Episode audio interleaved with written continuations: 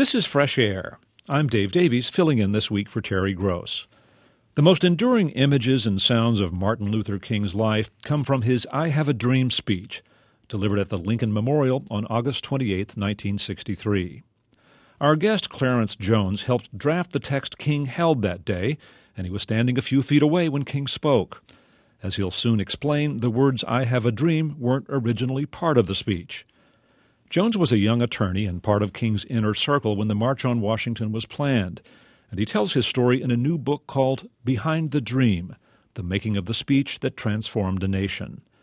Clarence Jones is currently a scholar in residence and visiting professor at Stanford University's Martin Luther King Jr. Research and Education Institute.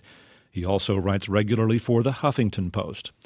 I spoke to him about Martin Luther King and his historic speech last week. I asked him to read from the beginning of the book. A quarter of a million people, human beings who generally had spent their lives treated as something less, stood shoulder to shoulder across the vast lawn, their hearts beating as one. Hope won the line, when hope was an increasingly scarce resource. There is no dearth of prose describing the mass of humanity that made its way to the feet of the great emancipator that day no metaphor that has slipped through the cracks waiting to be discovered, dusted off, and injected into the discourse a half century on. The March on Washington has been compared to a tsunami, a shock wave, a wall, a living monument, a human mosaic, an outright miracle. It was all of those things, and if you saw it with your own eyes, it wasn't hard to write about. With that many people in one place crying out for something so elemental, you don't have to be Robert Frost to offer some profound eloquence. Still, I can say to those who know the event only as a steely black and white television image, it's a shame that the colors of that day, the blue sky, the vibrant green life, the golden sun everywhere, are not part of our national memory. There is something heart wrenching about the widely shown images and film clips of the event that belies the joy of the day. Well, Clarence Jones, welcome to Fresh Air. I thought we'd begin before we talk about the march. I want you to tell us how you and Martin Luther King met, how he got you involved in the movement. Well, it was um, I was a 29 year old uh, uh, lawyer, just uh, just a graduate of uh, law school, some seven months previous, to that. I just moved to uh, California, and I got a call in February of 1960 from uh, Judge Hubert Delaney, who was a well-known uh, lawyer and judge here in New York. And he said, Clarence, Reverend Martin Luther King Jr., you know, the, um, the preacher from Alabama, has been indicted for tax evasion and uh, perjury, and I'm the head of the defense team. But he said, We need a law clerk. We need um, someone who can do all the legal research. But we need you to come to Montgomery, Alabama and work with us. And I said, Judge, I'd like to, but, uh, you know, I, I, just I just got here and uh, I just can't do it. And I could tell that he was uh, disappointed with me, and he, he hung up the phone. The following morning, I get a call from Judge Delaney, and he said, uh, You know, I didn't know it at the time that we had our conversation last night, but Dr. King he is uh, he's on his way to California. He has a speaking engagement there on Saturday, and I suggested to him that he stop by and see you. And so um, Friday evening, there's a knock on my door. Two gentlemen show up. One has a hat on, and he says, "Mr. Jones, I'm Martin King, and this is my colleague Reverend Bernard Lee." So forth. So he comes in, and um, to put it in historical context, he was then regarded as what as a celebrity. At least, at least he was regarded as such by my wife, who thought that um, when Martin Luther King Jr. was coming to our home, there was a combination of Moses, uh, Jesus, George Clooney, uh, Sidney Poitier, and whoever, Michael Jackson. So in he comes and he sits down. We have some pleasantries and so forth, and he gets right to the point. He says, "You know, Mr. Jones, we have lots of white lawyers who help us in the movement. But what we need is that we need more young Negro professionals, more Negro lawyers who can help us. because every time we are embarked on something, we're being hit with some kind of legal action and it's draining us. And I listened very attentively and I said, Dr. King, I admire you and what you are seeking to do. But as I said to Judge Delaney, you know, it's just uh, really not possible for me at this time. But, but you know, in, as you describe this in the book, it, although you say you were respectful and you were, you know, admired what he was doing, it, as you describe it, it sort of sounds like you were a little bit disdainful. Like you know, some, well, some uh, preacher. well, goes, my my wife thought I was. That's why I was going to continue because Yeah. she said as soon as he left, she turned to me and she said to me, "What are you doing that's so important that you can't help this man?" And so she was angry at me, and then I began to be angry at Martin King because I thought to myself, you know, like all young couples, you know, we were living in relative domestic tranquility, and here this total stranger comes into my house and gets my wife angry at me over something I had nothing to do with. So that was not a pleasant evening. And so um, the following uh, morning, however, telephone rings. And uh, a woman on the phone says, Mr. Jones? I said, yes. She says, My name is Dora McDonald. I'm Dr. King's secretary. Dr. King enjoyed so much his visit with you and Mrs. Jones. But he forgot to extend to you an invitation to be his guest tomorrow. He's preaching in Los Angeles, and he would like for you to attend as his guest. So I listened and I said, Well, thank you very much. My wife was standing nearby, and I told her verbatim the conversation I just had with Dora McDonald. And here again, she said, Well, you may not be going to Montgomery, Alabama, but you're going to that church. So I go to the church. Now, this is a church in Baldwin Hills. Now, at that time, Baldwin Hills was and still is, but maybe to a lesser extent now, since blacks can move into Bel Air and Brentwood and other places. But at that time, Baldwin Hills was the section neighborhood in Los Angeles where the black bourgeoisie, the uh, so-called accomplished uh, black professionals lived. So I go into the church. Dr. King is introduced, and he gets up uh, and he says, um, "Ladies and gentlemen, brothers and sisters, the text of my sermon today is the role and responsibility of the Negro professional to aid our less fortunate brothers and sisters who were struggling for freedom in the South. So I thought to myself, this is one smart dude. this is this is actually he's come right to the right church in the right pew. I had never heard anyone speak with such extraordinary eloquence and power. And then during the course of this very eloquent uh, description of what he was seeking to do through the Southern Christian Leadership Conference, he pauses and he says, and for example, there's a young man sitting in this church today, and he's not looking at me, he's just preaching. There's a young man sitting in this church today, and my friends in New York, whom I have great respect, they tell me that this young man's brain has been touched by the Lord. They tell me that this young lawyer, that when he does legal research, he can go into the books and go all the way back to the time of William the Conqueror in 1066 and the Magna Carta. And then when he finds it and writes it down, my friends in New York, whom I have great respect for, tell me the words he writes are so compelling. They just jump off the page. Did you know he was talking about you? No. So I have not the slight. I don't. He's not looking at me. I don't uh, think he's talking about me at all. And if it, it was could not have been me because it was the most. It would be an exaggerated description of me. So I actually I'm thinking, I want to meet this dude he's talking about. I want to connect up and you know see who this person. And then he goes on. He says, "But I had a chance to meet with this young man the other night." And he began to describe his coming to my home. And he described his meeting with me. He's not looking at me. And he then, in the course of telling that, he says, But, and this young man has forgotten from whence he came.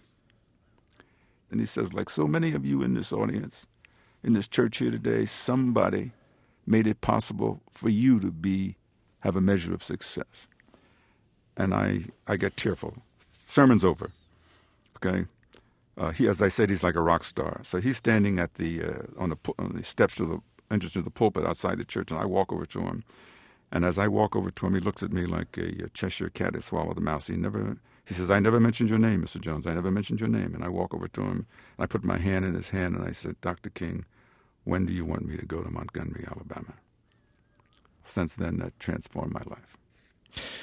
So if we fast forward then um, mm-hmm. a few years, it's 1963, and mm-hmm. you know the movement's rolling. You're at this point a, a, an attorney. You're working yes. with Martin Luther King, part of his inner circle, traveling with him, mm-hmm. and they mm-hmm. begin to plan this march on Washington for jobs and freedom, a kind of a mm-hmm. revival of an idea that A. Philip mm-hmm. Randolph had come up in the 30s, as as you mentioned. That is correct. Uh, and um, you said King's life at that time was so frenetic that he needed a place to be a little more secluded so he could plan. So you gave him your house in Riverdale for that purpose. And one of the interesting things about your description is that you were having all of these conversations about how to build a crowd, how to build a coalition of people, of speakers, of interest. And the FBI was listening to all of it. Did you suspect that at the time? No, we, we did not suspect it at that time. Every telephone conversation that took place from my home or my office where Martin Luther King Jr. was on the other end of the phone, was wiretapped. I didn't have any suspicion, but as uh, as it began to be like in '64 and '65, I began to have some uh, suspicion. It was just a gut reaction. And uh, at that time, we would, our conference calls would frequently start around 10 or 11 o'clock at night, and I would have had maybe two or three martinis and maybe a little Jack Daniels before the conference call. And I remember uh, just to, before we start the conference call, we'd get on the phone, and I would say, "Hold on, everybody," and I would say something like, "Now, Mr. FBI man, now are you ready? Do you have your pencil and paper? Now, I just want you to be sure you get this down accurately, because we have a lot to talk about." And Dr. King would say, "All right, Clarence, you know, enough with the theatrics. You know, I mean, uh, they got better things to do. He would say they have better things to do. Well, I, I know that listening to our conversations, I said, "Yeah, yeah, Martin," but I'm sure they are. well, and you you later learned that Robert Kennedy himself, the Attorney General at the time, had personally authorized the tap on your phone. That is correct. Uh, that uh, is correct. I'm wondering. Would you have behaved differently? Would the conversations have been different if you'd known the FBI was listening? Um, yes, I think we would have. We would have been less forthcoming. Now, now as, as, you planned the march, um, hmm. the plan was that it would, the, the, march would end at the Capitol building and that uh, Martin Luther King and the other leaders would speak on the top steps of the Capitol. And as we all know, it ended up being at the Lincoln Memorial. How did, why was that? Well, initially, when it was um, the march, when the march was unfolding the plans, it was planned to be on the steps of the Capitol building, but President Kennedy and the Attorney General, particularly the President, there was a uh, pending civil rights bill in Congress, and he very strongly said that uh, it would be counterproductive that um, the uh, Congress would regard uh, the demonstration at the Capitol steps as uh, as considering the civil rights bill with a gun pointed to its head, and so we, when I say we, the, the A. Philip Randolph, uh, the uh, Bayard Rustin, Dr. King, the other members of the several organizations decided that yes, it would to to make that question a non-issue. We moved it to the foot of the Lincoln Memorial. So there was enormous planning building up to the March on Washington that August of, of, of 1963. And there was the matter of Martin Luther King's speech. There were going to be a lot of speakers. He would speak last. Was there ever any question that, that Martin Luther King would be the final speaker or that, or that he would have more time than the others? Oh, absolutely. There was a question of that. During the week preceding that, there was uh, the behind the scenes discussion among the big six or their representatives about who was going to be the last speaker. A. Philip Randolph and Bayard Rustin and Cleveland Robinson from labor leader, myself, we felt, and Martin himself felt that he should be the last speaker, but he felt, he certainly felt it was inappropriate for him to suggest that. And so um, I had a discussion with A. Philip Randolph and uh, Bayard Rustin, joined with Cleveland Robinson. And I said, well, I think he should be the, the last speaker, I said, I believe that most people who are coming to this march, with all due respect to the other members of the Big Six organizations, they're really coming in anticipation of hearing Dr. King.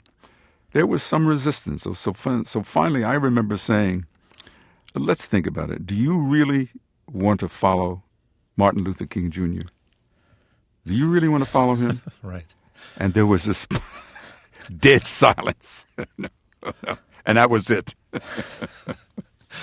um, you know, I know that at this point, I mean, you know, this was 1963, and the movement had right. had years of experience, and uh, with the media, with local officials, with with tactics of you know protest, and and I know there was a lot of, uh, of of savvy consideration of how it would be perceived and how the message would be generated. Were people thinking about television then? About how, how it would look on television? Yes, absolutely. In fact, the the person among among us who who gave us an education on the power of television was really Harry Belafonte. He said you have to look at this as a media event, not just as a march. And so, for example, uh, Harry was uh, responsible for assembling what was called the celebrity delegation, a lot of uh, celebrities from Hollywood and performing artists.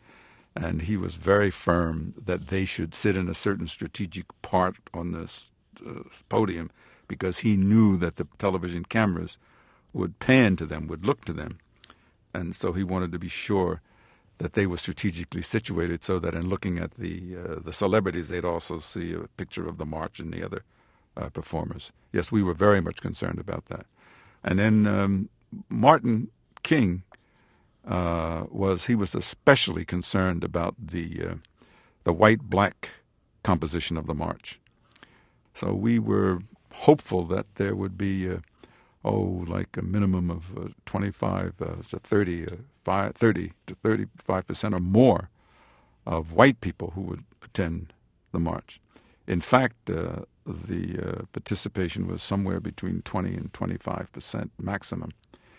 And to that extent, he was um, disappointed. So the day arrives. You wake up in the morning. You, Martin Luther King, had stayed up um, working on his speech, and you write that you were relieved to see that it was finished and copies were being mimeographed for distribution to the media that would be assembled. And a concern occurred to you about whether it should be copyrighted. Tell us about that. Well, when I learned that the speech was being uh, mimeographed, I actually got over to the press tent where all the media was assembled, and I saw them putting in this. Uh, copy into brown envelopes, along with some a lot of press materials, folders about the march. And I cannot really say why why I did it. Something occurred to me uh, because I'd had the experience of so many people trying to rip off and take advantage and of used material that had either been written or spoken by Martin. And so I said to myself, I'm going to put a little circle with a C in it on the mimeograph copies, just to protect what is called the common law copyright, without getting into a lot of discussion. It's just a lot of people may not know is that anything, anytime a person creates a, a, a, book or a writing, is that you have what is called a common law copyright. That's you, you created it, it's yours. But that common law copyright, if you distribute it over a wide uh, audience, if it's not a limited distribution, you will extinguish your common law copyright. So putting a notice of the common law copyright was a way of protecting that. So that's that's what I did. And and, and what's been the impact of your having copyright, copyrighted that speech? Well, the impact of that uh, you'd have to understand after the march is over. Okay, mm-hmm. I'm in New York City and I'm walking down the street and I hear record stores playing a recording of the speech. So I got back to my law office. and I checked the information in the record jacket, and I finally reached the offices of 20th Century Fox Records. And I called them up, and I said, uh, you know, you putting out this record? And they said, oh, yes, of course. This, the speech is in the public domain. Anyone can. I said, no, it's not in the public domain. We worked feverishly to uh, bring an, a, an action in federal court. And in the hearing in federal court, the decision was rendered that this speech was not in the public domain. And uh, little did I know that that single act of statutory copyright protection would protect one of the most invaluable pieces of intellectual property that the King estate currently has. Yeah. How much has it been worth over the years? Any idea? I have no idea, but it's been the principal source of revenue. I'm certain of that. Let's go back to the day of the speech. Um, it's interesting that you tell us that the phrase "I have a dream" was not in the text that Martin Luther King took to the podium, uh, but it was an idea he had spoken of before, right? That is correct. He had used that phrase, I have a dream, in other speeches, and specifically he had used in his speech he had given in June in Detroit, I think at a place called Cobo Hall. Martin Luther King Jr. could speak in real time, and he could cut and paste from speeches or articles uh, or things that he had said before. So the speech, the so called celebrated I Have a Dream speech, was an entirely spontaneous and extemporaneous speech. He was not speaking from written context except for the first nine paragraphs of, uh, of textual material which I had uh, contributed to, uh, uh, you know, for him to uh, use. Right, which is which After, is part, yeah. If I can, I'm sorry to interrupt, which is really worth listening to, and folks can hear the whole thing. But you describe this incredible moment on stage at which you you watch him decide to depart from the text and go on the "I Have a Dream" um, theme. Re- recreate that for us. What happened is that as he uh, as he is reading from the uh, the paragraphs which he had written, incorporating some of the language and material, which I and others had contributed, Mahalia Jackson, who was his favorite gospel singer, who had uh, previously performed, she turns to him and she shouts to him, Tell him about the dream, Martin. Tell him about the dream. And he acknowledges her and momentarily pauses and he pushes the, I watch him push the text of the speech aside, grab the podium, lean back and look out at those 250,000 people or more assembled. And I lean to somebody standing next to me. I said, These people don't know it, but they're about ready to go to church. and that's when he started this extraordinary extemporaneous peroration. And it was mesmerizing. It was it was it was something as I as I I think I used the word it was like he had captured lightning in a bottle. I say that was Martin Luther King Jr. You, what you saw you will never see again in a millennium. You make the point in the book that that you don't get the power of the words by reading them. You really have to hear them. So, so why don't we just listen to a bit uh, of that improvised "I Have a Dream" speech? I still have a dream. It is a dream deeply rooted in the American dream. I have a dream that one day this nation will rise up and live out the true meaning of its creed. We hold these truths to be self evident that all men are created equal.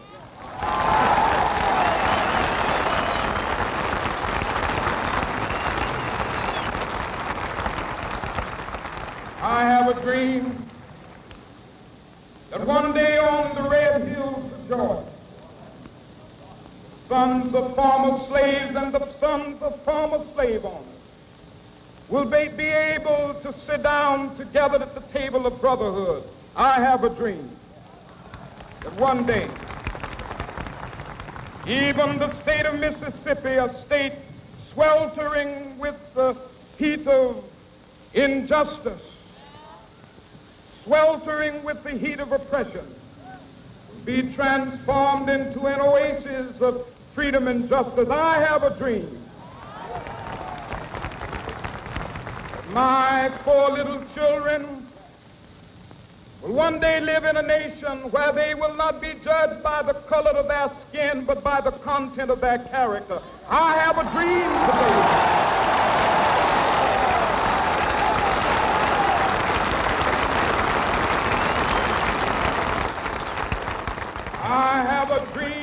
one day down in Alabama with its vicious racists, with its governor having his lips dripping with the words of interposition and nullification. One day, right there in Alabama, little black boys and black girls will be able to join hands with little white boys and white girls as sisters and brothers. I have a dream today.